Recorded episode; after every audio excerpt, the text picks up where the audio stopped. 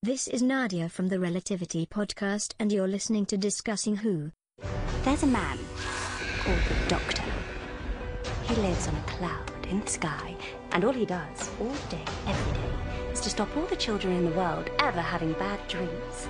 Am I going to have the nightmare tonight? The snow is new. Possibly alien. It could be a terrible weapon in the wrong hands, don't you think? I think winter is coming. Tomorrow the snow will fall and so shall mankind. She is coming. Naughty, naughty children! Run! Carnivorous snow meets Victorian van. What is this? I said I'd feed you. I didn't say who to.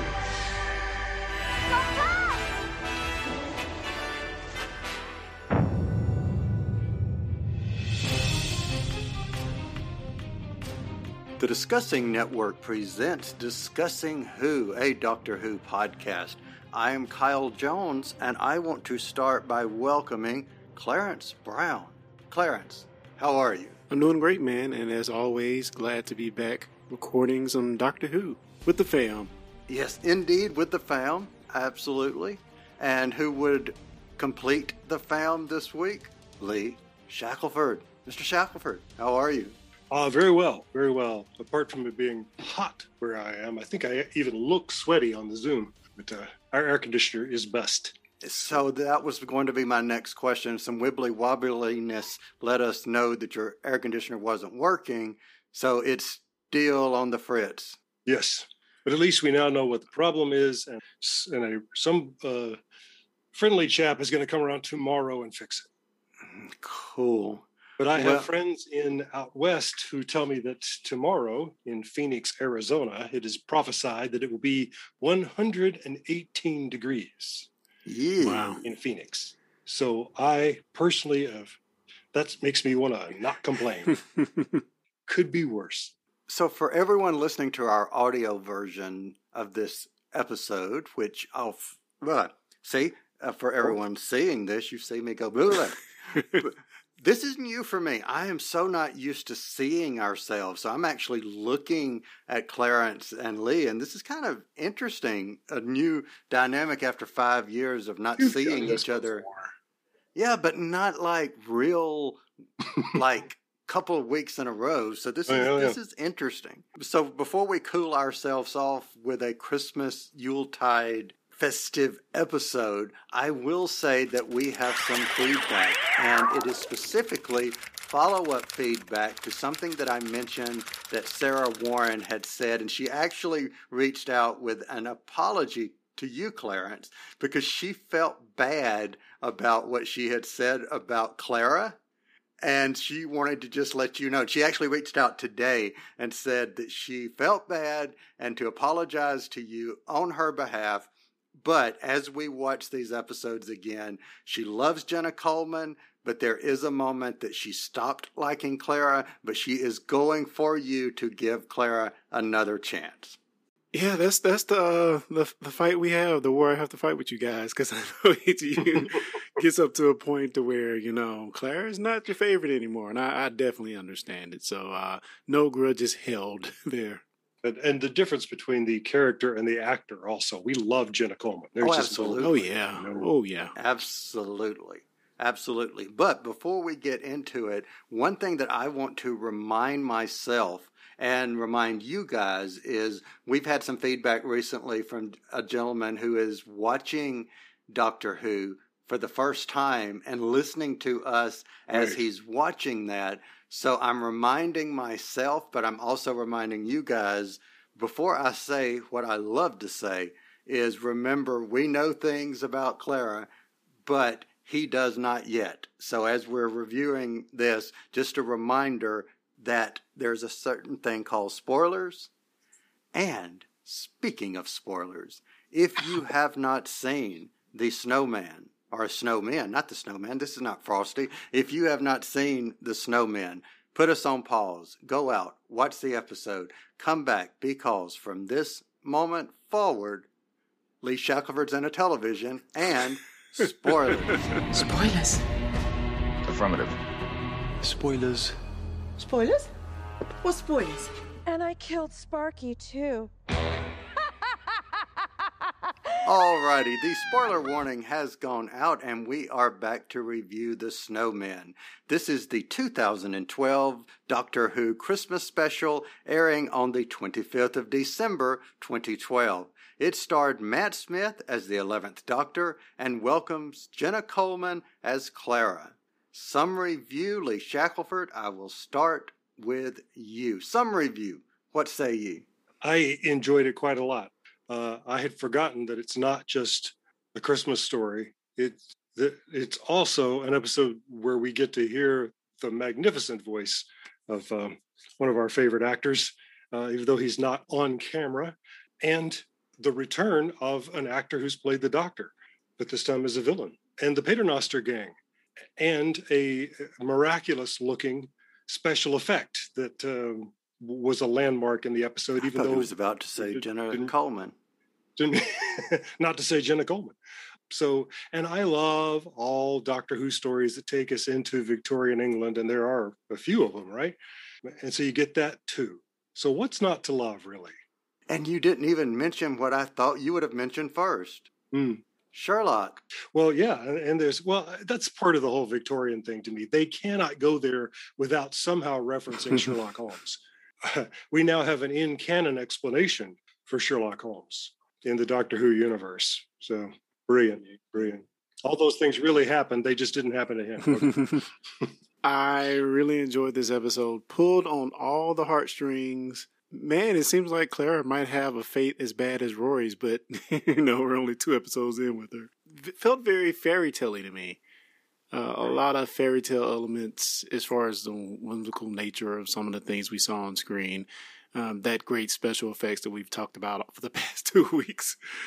And mm-hmm. um, overall, I just felt like, and I say this a lot, but I do feel like it was it was fun at times, very heartfelt uh, as well, and um, the the addition of Jenny and Vastra and Strax was just amazing. They're always great, fun stuff with them, and overall, you know, I really I really had fun with this as well as you know I said again some some emotional points as well. Uh, but overall, I enjoyed it.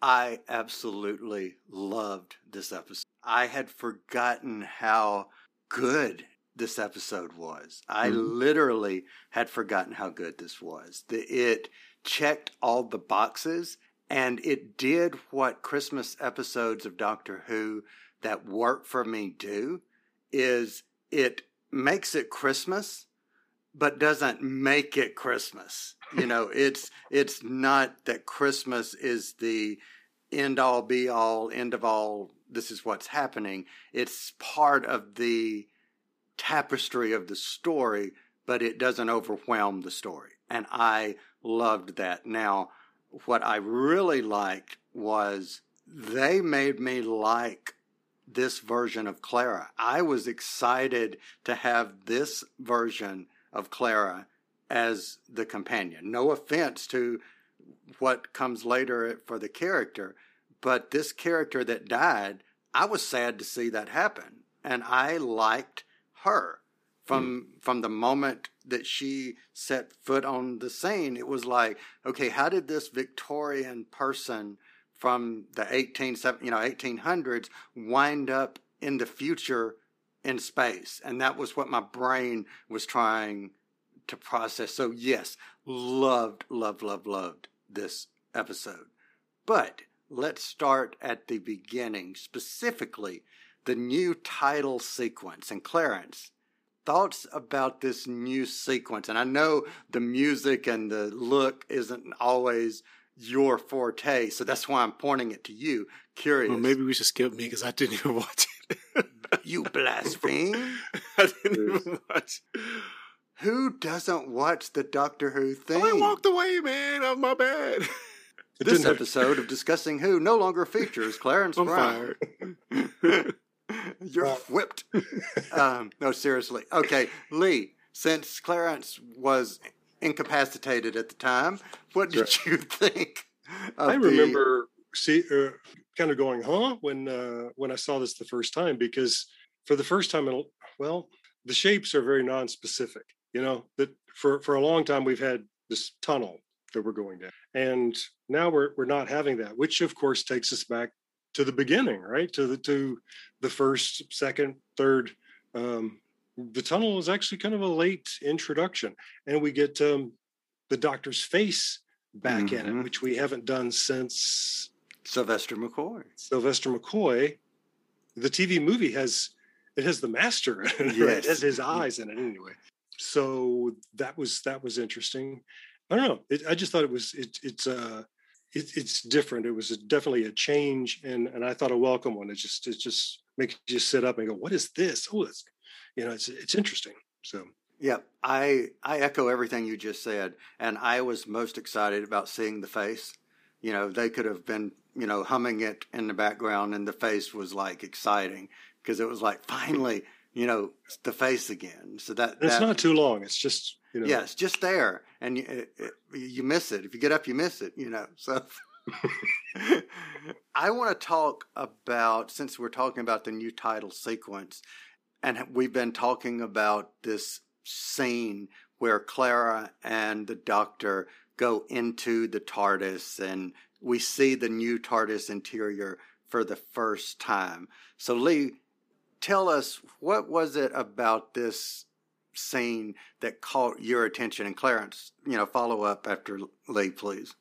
I, I almost blush to admit this, but I had to read somebody on social media saying, and in this episode, of course, the team finally got to do something that surely they've always wanted to do. You know, starting in 1963, we started with a solid view of the exterior of the TARDIS, followed somebody without cutting the camera, without cutting all the way into the interior of the TARDIS which theoretically, from TV terms, is impossible. but we're with the impossible girl, right? So, and part and reading that made me realize how completely I had bought into the illusion of what we're watching. Because even as sort of special effects uh, hip as I am, that I'm always on the lookout for things like that, I didn't question it when I saw it the first time. I just, I guess I just thought the camera is right behind Clara and we're just following her. So we just see what she sees. But wait a minute. we out in the audience know that those are two separate realities. You can't just coast from one to the other, but we did. And it is a beautiful thing. So, Clarence. Um, everything that Lee just said, um, in addition to just all the effects leading up to that point, I felt were brilliant as well. I mean, mm. they made the the notion of climbing a ladder and then a stairwell into the clouds. Right. I know it's not real, but I never was like, "Oh, that's stupid." I was like, "Oh, right, this is nice. This is beautiful." Mm-hmm. and and yeah, just leading into that shot was was another bit of, of brilliance where you're just like, "Huh? how did they do this?" you want to know how they did that? In, in part, is a testament to Jenna Coleman. Her acting sold the stairway that her acting sold pulling this the um, ladder out of thin air. Mm-hmm. She sold to me. Although she should not have been able to reach that ladder, if you ask me, because Matt Smith had, is six foot tall. He had to jump up to get it, and she's yeah. five two. So, mm-hmm. uh... and and wearing a dress with a bustle. You know? Yeah. Uh, yeah, I, and a corset. Yeah, I, I, I sort of I questioned that too, but you know that's yeah minor minor detail it's a quibble mm, yeah i have i and, have an explanation well didn't the doctor as much as say later on that he actually cheated it for her i mean he he made well, he sure gave that, her the, um, the, umbrella. He gave her the umbrella. The, the umbrella so that yeah. she could pull it. mm-hmm. I say that the TARDIS extended it so that she could get it because it was meant to happen. Gave her a little help there. I'll yeah. buy that. Yeah. But but do we know why we have a new TARDIS interior now? I think that a lot of time has passed. You you mm-hmm. can't ever tell it by looking at him. But um, I mean, it's going to be a long time before we can see it on him. But um, I get the feeling that after losing Amy and Rory, um, he really had. Well, she Clara says sulking. Uh, I think he has gone off to sulk for a long time. Mm. And I think that Moffat wanted to have a distinction between the Ponds and Clara. The, the aesthetic look because this is a change and the the theme changed some. Right. The intros changed some. The tweed jacket was gone Yep. from that point on, and so too was the TARDIS interior. Now, I will go on record and saying right now that this version of the interior that we see for the first time is my favorite 2005 forward version. I love this. Now, what we see with the um, 12th Doctor variation, I'm cool with it too, but I love this version. It's Yeah. It seems cool, crisp. I just really like it. So, And, and I'll agree with you, except flipping those last two. This is my second favorite interior until we get to Peter Capaldi. Capaldi's. The I guess the in real life answer to the IRL answer, Clarence, I think is uh, they wanted to sell some more toys. True. So yeah, and it's that's why he's got to get a new costume. Yeah. and- and- and it, it's coming up on the 50th anniversary Yeah. and that other tardis didn't gel as well for a bigger cast but but it, it also feels like we mentioned all these things that are getting redone and rebooted, so to speak. It feels as grand of even though this may not may not be the real introduction to Claire. this this feels like a grand of a start as it did it, when we first saw Matt Smith with the you know fairy tale introduction to Amy. It, it's it's kind of the same thing. That's true. And Moffat is, is on record. He says many times that he he thought of his of the series as being a fairy tale. Those are the stories he wanted to you tell. You know it's interesting you both keep bringing up fairy tale i didn't feel fairy tale-ish with this i just enjoyed it You- i Yeah. mean seriously you know i didn't i felt there was a lot of aspect of amy that was fairy tale and i would go easily say it was fairy tale this i didn't feel i just thought it was good yeah. bottom line it was Well, good the two are not exclusive. Yeah. no no no no but but still you know it Mhm. was just good I think the the fairy tale aspect is that we have that we are once again one of the things that Moffat uh, really wants to adhere to from the uh, RTD era. I think is that at Christmas we're going to take something that is sacred to Christmas and it's going to be evil. So we have killer Christmas trees and you know and killer decorations and killer robot Santas and so on and so on. So this time it's we hadn't gotten around to snowman yet, had we? but here we do So yeah, we keep talking about Clara, and I want to finish our conversations on Clara before we get into the other. And I want to talk about first Clara's first this first introduction that we see of our first version of Clara Oswald in the episode. And Clarence, I'll start with you. As introductions go, how did you feel this introduction to that version of Clara, seeing her in the bar, running out, meeting the doctor? What were your thoughts watching this again? Oh, so good. It's it's her curiosity is what makes it so much fun. Uh, she's not willing to let the doctor just, you know, impress her and leave and run off. She's like so curious and and obviously from the jump, you know, she would even if you haven't seen anything else of her, you think, oh man, she's going to be an awesome companion just by her curiosity and her willingness to engage.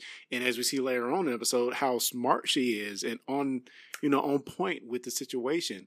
So yeah, just as an introduction, I loved every second of it. I loved her her quippiness, and um, yeah, I, I thought it was it was it was pretty grand. So, Lee, I'm going to uh, edit my question just a little bit for you.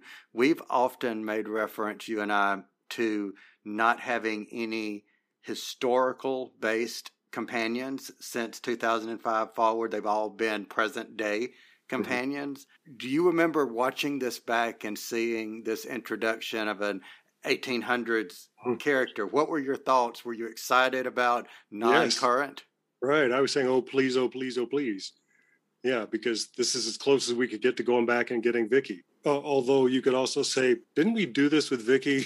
so, I mean, haven't we already had a Victorian girl in the TARDIS? So, you know, it is. It's a new series. That was a long time ago, and uh, it, it, everything that Clarence said, I, just, I, I, you know, I can't agree more. I feel like that I am transporting into the character of the Doctor as I'm watching this, and I'm watching how smart she is, how courageous she is, how adept she is at handling with with weird situations.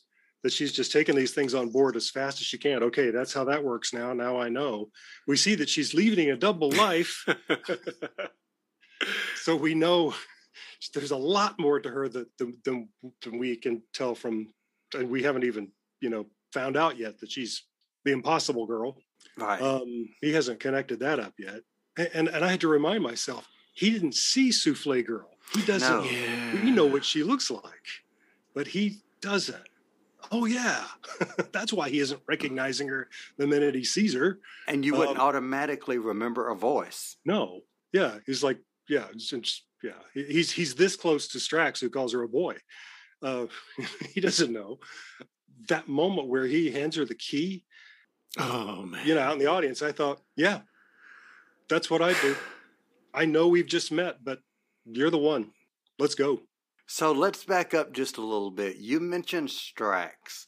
So what did Just you adore Strax. think of seeing Strax, Jenny, and Vastra return? Clarence, the the three of them back again since the um, A Good Man Goes to War. What did you think? It was amazing. I feel like in A Good Man Goes to War, we just got a slight taste of what they could be. But here they're back in all their full glory. And uh, one of the best moments in the episode is when uh, the captain gets introduced to what's going on. And, oh, we're married. And, you know, of course, you have this, this lizard looking lady. and a human woman, and then you see the potato man over there, and then just just a great way to introduce these characters, and they're fun. Strax is so much fun in this episode, and I loved seeing uh, Madame Vastra with, uh, you know, well, her, her and going back to the detective type Sherlock Holmes type stuff, uh, investigating uh, what's going on in their in their time frame here. So, yeah, they're just so much fun. Um, I could go on. It's, it's I, the conversation she had, they had with um with with uh, Clara, just just the one word answer, great stuff. It's just uh, they were so much fun in this episode. Lee, Yeah, I've gotta agree. I, I really, I, I don't know if you if you know, maybe you do know, but the the Sherlockian game or the Sherlockian joke is that we we know that Holmes and Watson must have been real people because there's books about him, right? But the thing, some of the things that Watson describes in his telling the story, we know didn't really happen because they're historical events. So the game that's played now that all the stories are written and Arthur Conan Doyle is dead, is that Watson must have been playing with the facts a little bit. That he's telling us the story kind of the way it happened, but not exactly. the So- names have changed to protect the identity. Exactly. So yeah, and, and sometimes Watson, Conan Doyle really started this because sometimes Watson will will say as much. He'll say, "I can't really tell tell you who this really was, but here's a hint." You know? so Moffat knows that he he's a player of the game, so he's taken it a huge step forward. The stories that are getting published in the Strand, as uh, uh, our bad guy in this story, what's his name? Oh wow! Other than GI, he was Dr. Simeon. yes. Walter Simeon. It's Because I was, th- I kept Keeper of thinking the he's Great a monkey. Yes, Doctor right, Doctor Simeon. Yeah, he he. There- There's a reference to this. Um, anyway, um, yeah, the stories that are getting published in the Strand that are about Sherlock Holmes are actually about a green lizard woman from the dawn of time and her wife. So Watson is covering up a lot as he's publishing these stories. Um, well, it was actually about me and my guy friend, to whom I'm not married, and so on. So anyway, so that's a lot of fun, and we've already heard that she's already dealt with Jack the Ripper, and she ate him. so, um, so he won't be bothering anybody again.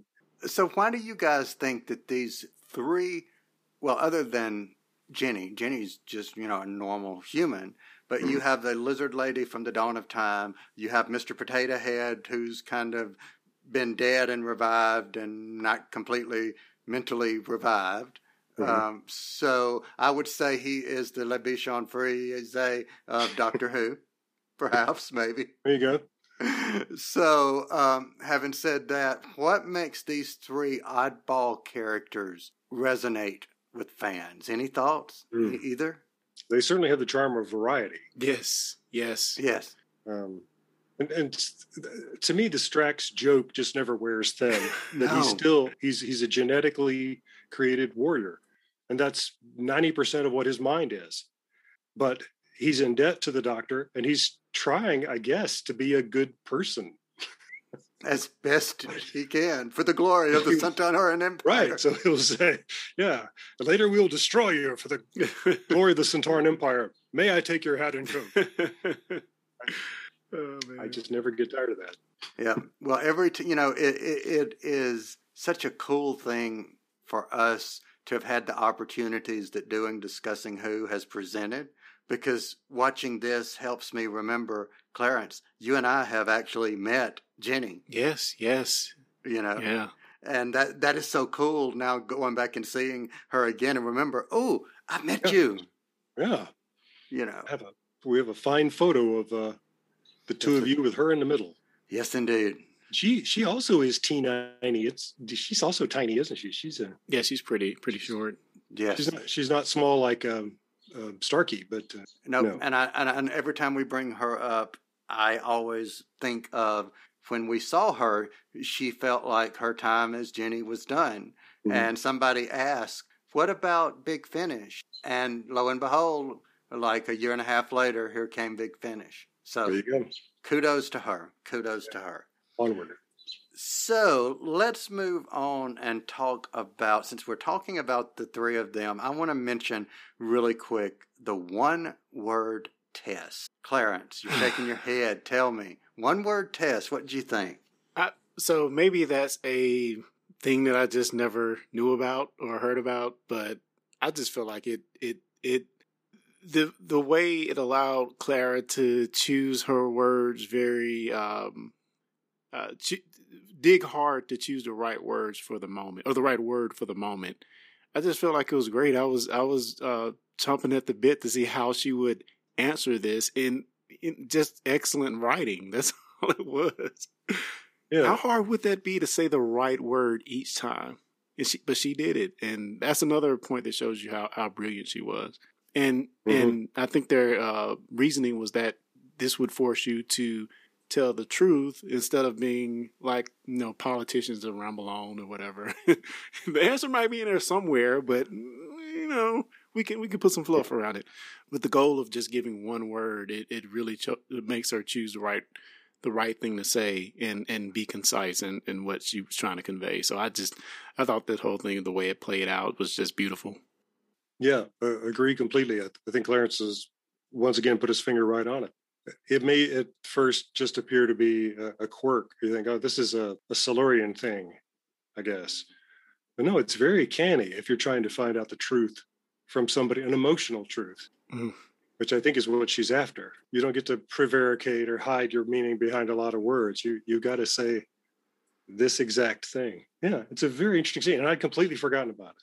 This is something that I've never forgotten about. From the, I may for, have forgotten everything else that happened in the episode, but this I didn't. And what's made it stick in my head is you guys know you've known me, you know, many years now.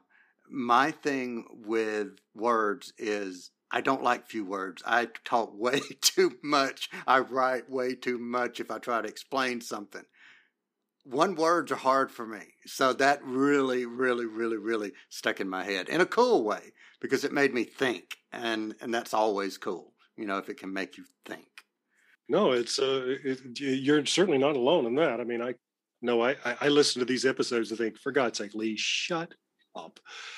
Um, and I'm using ten words when one will do, but I'm trying to remember, is it somewhere in the correspondence of Oscar Wilde, one of the people that he wrote, exchanged witty letters with, that one of them had written to him, and his closing the letter, he says, "Sorry for the long letter. Didn't have time to write a short one." and all of us who write, we go, exactly. Gotcha. Yeah, because that is that's harder. That takes more time. Yeah. Mm. It's harder. So that sounds like you're saying that people of a certain learned individual, you know, people who have maybe not just a moderate intelligence, but a great intelligence, perhaps. yeah, but he talked a lot, and he sounded like Sir Ian McKellen, which is Indeed. Lee, I'm going to point this one to you first.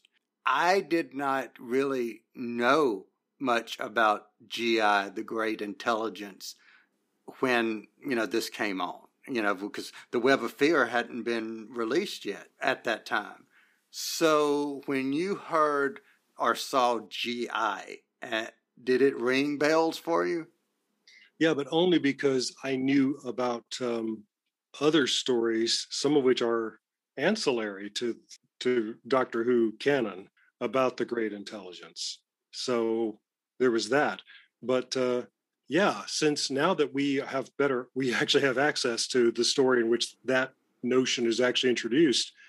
Did it strike you as funny that the Doctor seemed to be encountering it for the first time?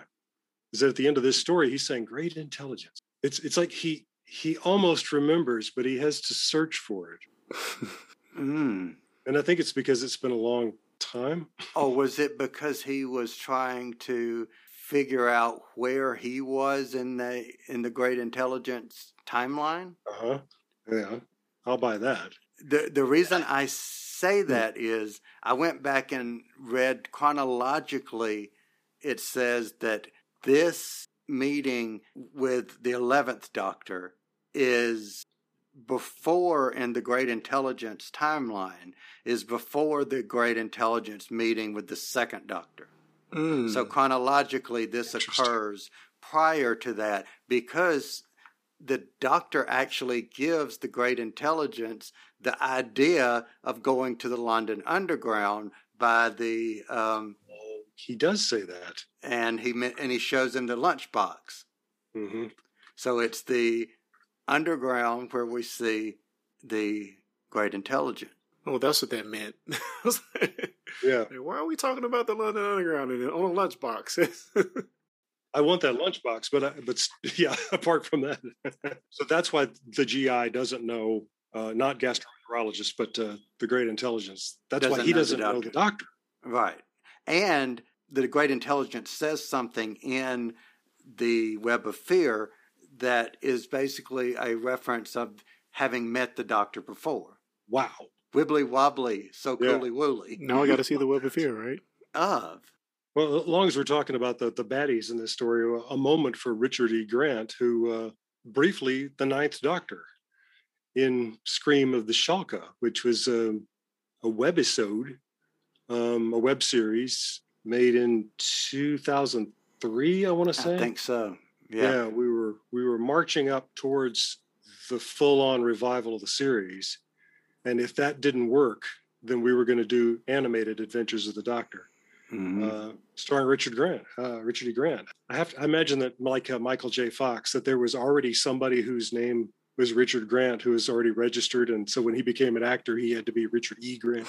anyway, I don't know why the awkward uh, syllable there, but um, a fine, fine actor. I love the way the Doctor is written in Scream of the Shalka. I don't like the design of the character as he's drawn. Mm-mm. Now, I remember. It almost looks like a combination of a mobster and vampire. Hmm Yeah, Maybe. there's a little yeah, Doctor Morbius uh, kind of Yeah. touch there. Um, I just find it uh, off-putting, um, or, or a character from Aeon Flux maybe. But I had forgotten. I I just watched it again because here we here he is in uh, as uh, Doctor Simeon. So uh, I went back and watched a screen with Shalka again. Yeah, I just love the way he's written. He's so he's so witty and so funny and just he's just cool. You know, he's just he's a cool cat.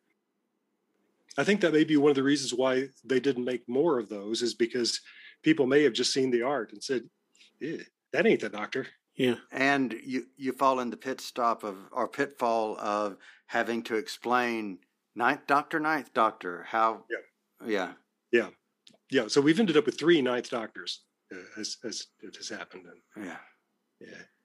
Anyway, I want to see this. I I have to seek this out. I haven't seen this. yeah, you need to see Scream of the Shalka. It's a it is a, a, a an entertaining uh, entertaining story, and uh, oh, and um, one of the voices in it. There's a a young woman who I guess is basically his companion in the story, although she enters and leaves the story a lot. But she's an attractive young African American woman, and that actress we'll see her again as Liz Ten in uh, The Beast Below. Oh, how You- cool. You'll be able to see that their drawing was clearly based on her. Wow. Interesting. Yes, she she too will go on to be in the new series. just as Okay. Richard E. Grant was. So. So, so what did you guys think of this Dr. Simeon and this edible snow? And I don't mean edible as in we could eat it, as in edible as in it will eat you, snow. yes, Clarence? I promised I would feed you. yes, I didn't say to what. Yeah, I I found that all interesting. I found the fact that I guess this sentient snow can well, I don't know if it's sentient or not. I can't remember. But anyway, it could read and interpret thought into realization somehow. Um, I'm a little fuzzy on the whole story there, but I I, I do love how we get to the point to where uh, Dr. Simeon believes, you know, and even us up until this point, we believe that this sentient snow or ice is, is controlling him, but the whole time it is his own thoughts that that is driving this being or this thing to to uh, you know just be dark and evil and bad. It's really just him. So I I, I, I like that twist on the story and and maybe the resolution to it all was a little sketchy but you know if you if you're still playing on the on the notion that it's feeding on uh people's thoughts that it's psych psychically psych psychically connected to uh, i guess it all kind of makes some sense yeah. I, I I wondered a lot of the same things, and I it is that's a very satisfying conclusion, isn't it? That it's it, it really was. It was Simeon all along. couldn't resist he killed Sparky too. um, I, I mean, it was and it wasn't. I mean, what he what he had was an enabler, I think, and um, the great intelligence is is making it possible for him to um, manifest these thoughts through the the sensitive snow, whatever you'd call it.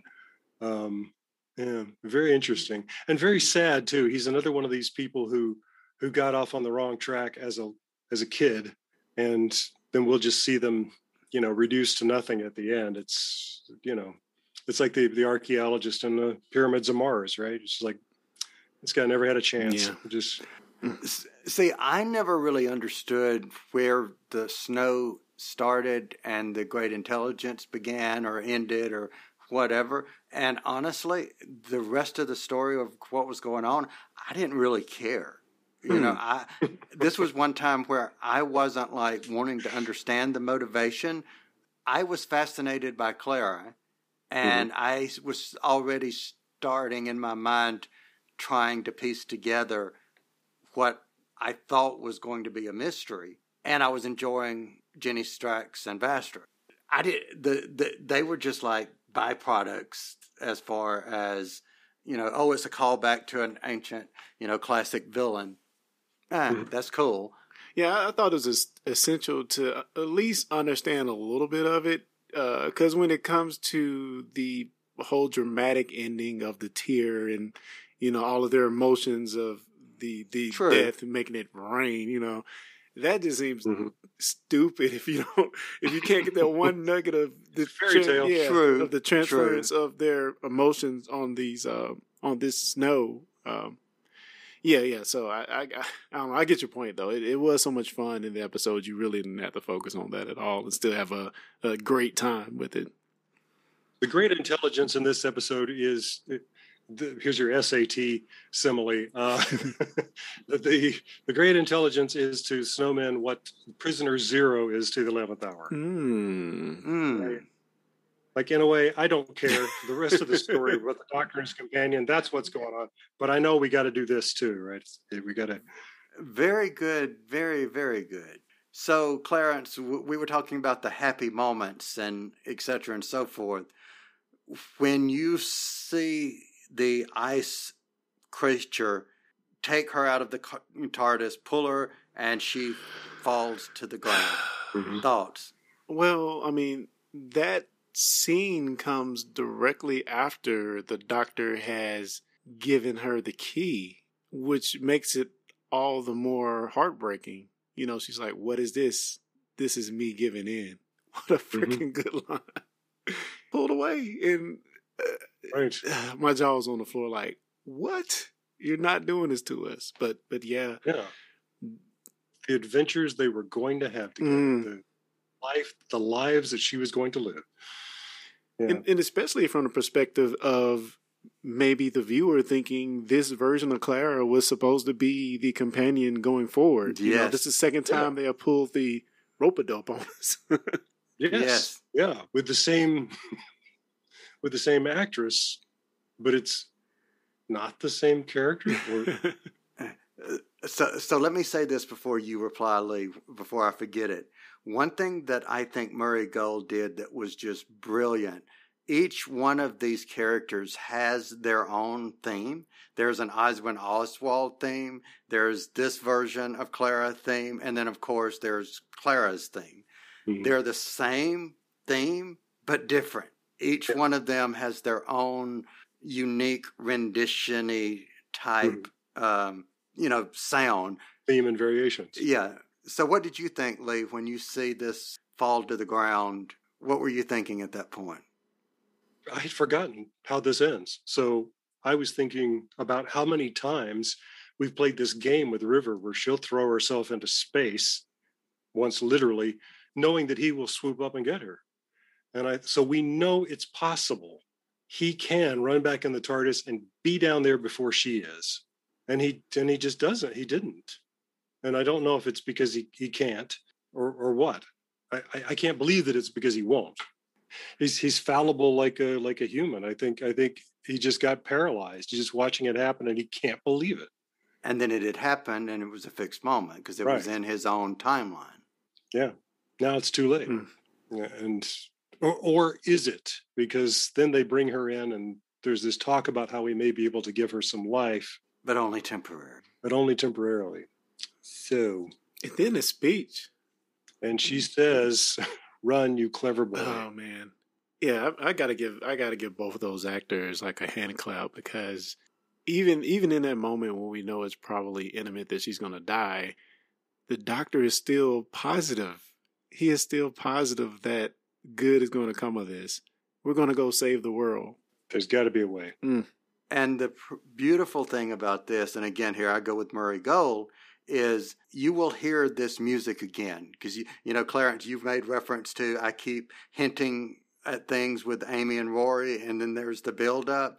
There, there is music that you hear during that conversation that you two guys were talking about right now that you will hear again at the finale of this series. When you connect that mentally, hearing it again, it just makes it so much better of how that part of the storytelling goes. It just frames it so cool. This Christmas special has, uh, as part of the score, one of the variations of uh, "I Am the Doctor," where he takes it very, very slow, so that you have to sort of be paying. You have you have to recognize it first to even Mhm. know what's going on. But it's bum bum bum bum bum bum bum bum. Yeah. Wait a minute, I know that. Oh yeah, I'm just accustomed to hearing it a lot faster. So, so to me, that sounds like the music is thinking what the doctor is thinking Mhm. as it picks that's up its intent. bum bum bum Yeah. bum bum. Can I do bum, this? Bum. Yes, I can because I'm the doctor. But I'm Yes, and bum bum bum. Yes. Exactly. All right, so gentlemen, I have well, I do have one last thing. The second introduction, and Clarence, I'm going to point to you because Clarence is uh, Clarence is your favorite. Uh, Clara is your favorite. So the second introduction of Clara in this episode, at the end, this to the future we go and see Clara again. Thoughts at that point. Where point? she just so happened to be walking by her own grave, her previous life's gravestone. yes. Now I can't remember if that's like her grandmother or something. I can't remember how what the logic is for that. It felt kind of weird to me to see her by the gravestone, but you know, um, I guess we didn't get much, but it was it was cool to see how the direction they're going to take the story in. As the doctor searches for another Clara, as he sees something ain't quite right with her popping up in his timeline over and over. So We have to end this serial thinking, well, I thought she was going to be the new companion. She's dead again. What the what what the what? But it is an interesting this isn't just the usual he's going to bless somebody with this, you know, with this uh, gift. This is this is a quest. This is interesting, you know. And we don't know, and Yeah. we we the audience don't know what the belief is going on. Right. So, gentlemen, I have gone through all of my notes, and I have to ask: Are there any other items that you guys have on your list that we have not discussed? kind of a big one from a screenwriting point of view. What do you think about the coincidence? Is it a coincidence that there's a pond that is pivotal to this story? And the doctor is feigning a lack of interest in all this until the magic word is said pond. Does it does that bother you that that's because it's not his pond? That's the only part about the one word conversation that I guess we saw that was off screen. They didn't show her saying that because I think Vastra Mhm. told the doctor, but I didn't. I didn't like that. I mean, I know why they did it, and of course Mhm. that would trigger the doctor to go investigate. But it it felt like a little bit too much. It's it's a no, isn't it? It's Mm, no, Not no. like in my mind, not really, Because I can explain it, but I can't explain it now. I can I can explain it to the three of us after we get off recording, but it was a word that was said because that was what was needed to save the doctor. Yeah, I understand that. But also in terms of story logic, I, I think it's kind of cool that this guy has a body of water that somebody died in, and they keep saying that she's still in there when surely she isn't. Yeah. But so that idea, just sort of from a horror fantasy point of view, that is genuinely cool. So getting to that pond is going to be important, but it's it's it's heavy-handed that the only reason he goes there is because it happens to be called a pond. But I think she said that specifically, or that she was there with a body that might have been in a pond. So that was what was needed to Mhm. save yeah. the doctor. Yeah, I can't wait till we get there actually because I, I got questions about that whole thing. Yeah. I have to go in there. But before we go in there, my question is Clarence, any other items for you? no, I think we pretty much covered it. All right, then I'm going to point to you, my friend, and ask you favorite quote. What was your favorite quote? Oh man. We didn't talk about the whole flirtatious nature of Clara and the doctor, which um was weird coming off of, you know, Amy kind of doing the same thing, but eventually had, you know, Rory along to, to kind of squash that. But but yeah, it felt kind of weird at first, but I love the scene where they're going through the window at the top of the the uh, house and he's pulling her out and they like fall on top of each other. And he t- and he tells her you're gonna have to take off take those clothes off. I'm like what? No doctor? No Uh, i just got a kick out of that one but Were they about to go to church? what Spoilers. totally over my head Yeah, that's that's still in the future. We're gonna have to take these clothes off. Predictably, my favorite line of this episode is This dwelling is under attack. Remain calm, human scum. All right, my favorite quote uh, of a similar vein. It's the human. Uh, it's the human male from the institute. What's he doing here? I suggest that we melt his brain with projectile acid fish and then interrogate him. Other way around. well, well while we're doing tracks i'll off, offer an honorable mention here uh, if i ever need the advice of a psychotic potato dwarf you'll certainly be the first to know No, the whole thing with him bungling the memory worm is is is yeah one of the most memorable things from a Christmas episode. It's a Christmas Yes. special ever, I think. Just love that. favorite scene, Lee Shackelford. Favorite scene. Could you guess? What would be your guess? Oh, I don't know. Going inside the TARDIS. Oh, Matt Smith dressed up as Sherlock Holmes. I mean, Oh, come okay. on. Yeah. His whole business of saying, I deduce from your collar something ridiculous. Yeah. No. He, he apparently thinks it works at random. So he's just saying things. It's- yeah. I, I, of course, loved him in Victorian England pretending to be Sherlock Holmes when he knows from the inside that there ain't no Sherlock Holmes. it's Madame Vastra. Anyway, All right, favorite scene. Clarence Brown. I like the uh, bow tie mirror scene where he's like, uh, "How did I, I didn't even know I put this on?" And then somebody said, "I forgot what the exact wording was." Like it's cooler, it's cool out here, or something to that effect. He's like, yeah, Mhm. it is cool. Yes, it is. Sorry, force of habit. Oh, doc. All right. So this is going to sound morbid, but it's not meant to be. My favorite scene was actually when she died for real Mhm. and said, Run, run, you clever boy, and remember.